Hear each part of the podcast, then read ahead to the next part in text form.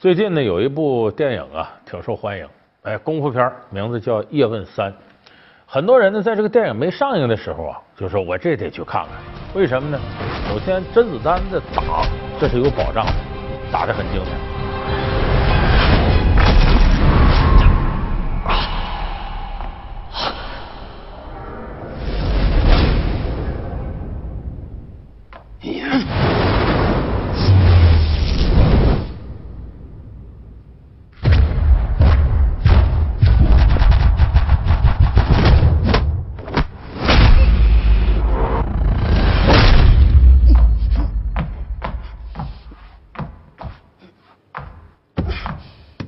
再一个是叶问三跟以往叶问系列不一样的是啊，这里边来这个洋人跟以前不一样了，把泰森请来了。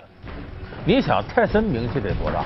那是真实格斗世界里的曾经的王者，最年轻的重量级冠军。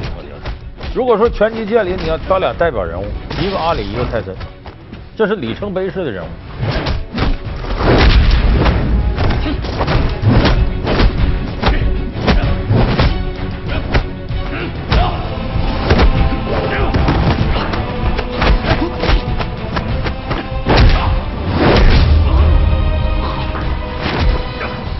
很多人都奇怪说泰森来啊演电影来，他不是个打拳击的，这退了也应该当教练干嘛呀？怎么还来演电影来呢？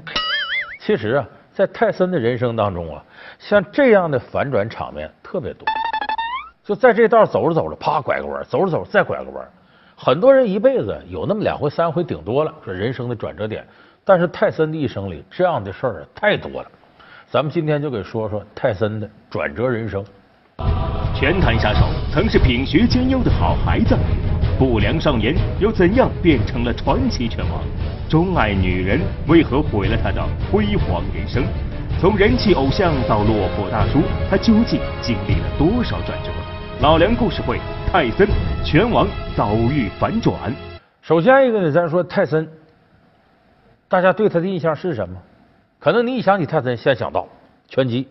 再一个那眼神儿，再一个那疾风暴雨的十拳勾拳摆拳把对手击倒，剩下就是什么打人、酗酒、呃什么强奸，再不就养个白老虎。